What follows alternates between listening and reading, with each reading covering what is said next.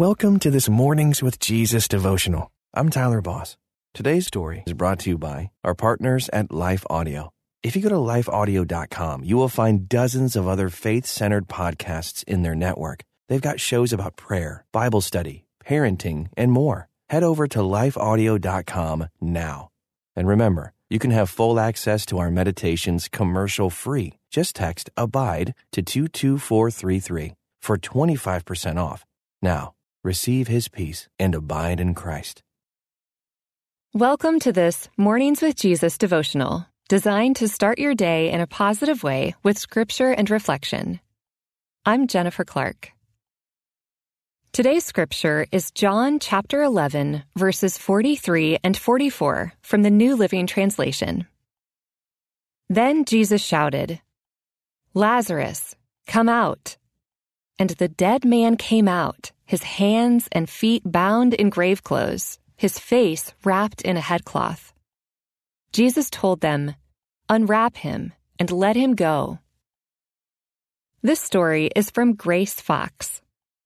A friend of Grace's is an image consultant. The friend helps clients sort their clothes, decide what to keep and what to discard, and shop for new items. Together, they develop a personal wardrobe that complements the client's skin tone and body type and reflects his or her personality. Did you know the Bible mentions wardrobes? Take Lazarus' story. He was buried wearing grave clothes designed for the dead. His outfit was appropriate for the occasion, but it became outdated the moment Jesus brought him back to life. Unwrap him Jesus commanded. In other words, strip off the old and don the new, clothes fit for the living. As believers, we ought to pay attention to our spiritual wardrobe.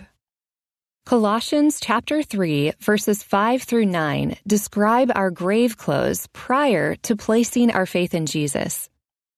Sexual sin, shameful desires, anger, rage, malicious behavior, slander, dirty language, and lies. The moment Jesus gives us new life, those grave clothes no longer reflect who we are. We learn in Colossians chapter 3 verses 12 through 14 that we're to discard them and clothe ourselves in mercy, kindness, humility, gentleness, and patience. We're to make allowance for each other's faults and forgive those who offend us. And the most important piece of clothing we're to wear is love. Grace's friend meets clients who hesitate to part with the old, familiar outfits and to invest in new clothes that work better for them. Let's not hesitate to invest in the new in our spiritual wardrobe. We're alive in Christ so let's clothe ourselves in a wardrobe that reflects Him. Here's a step of faith you can take today. Look in your closet for a piece of clothing you no longer wear. If it's in good condition, give it to someone who will enjoy it. If it's not, discard it.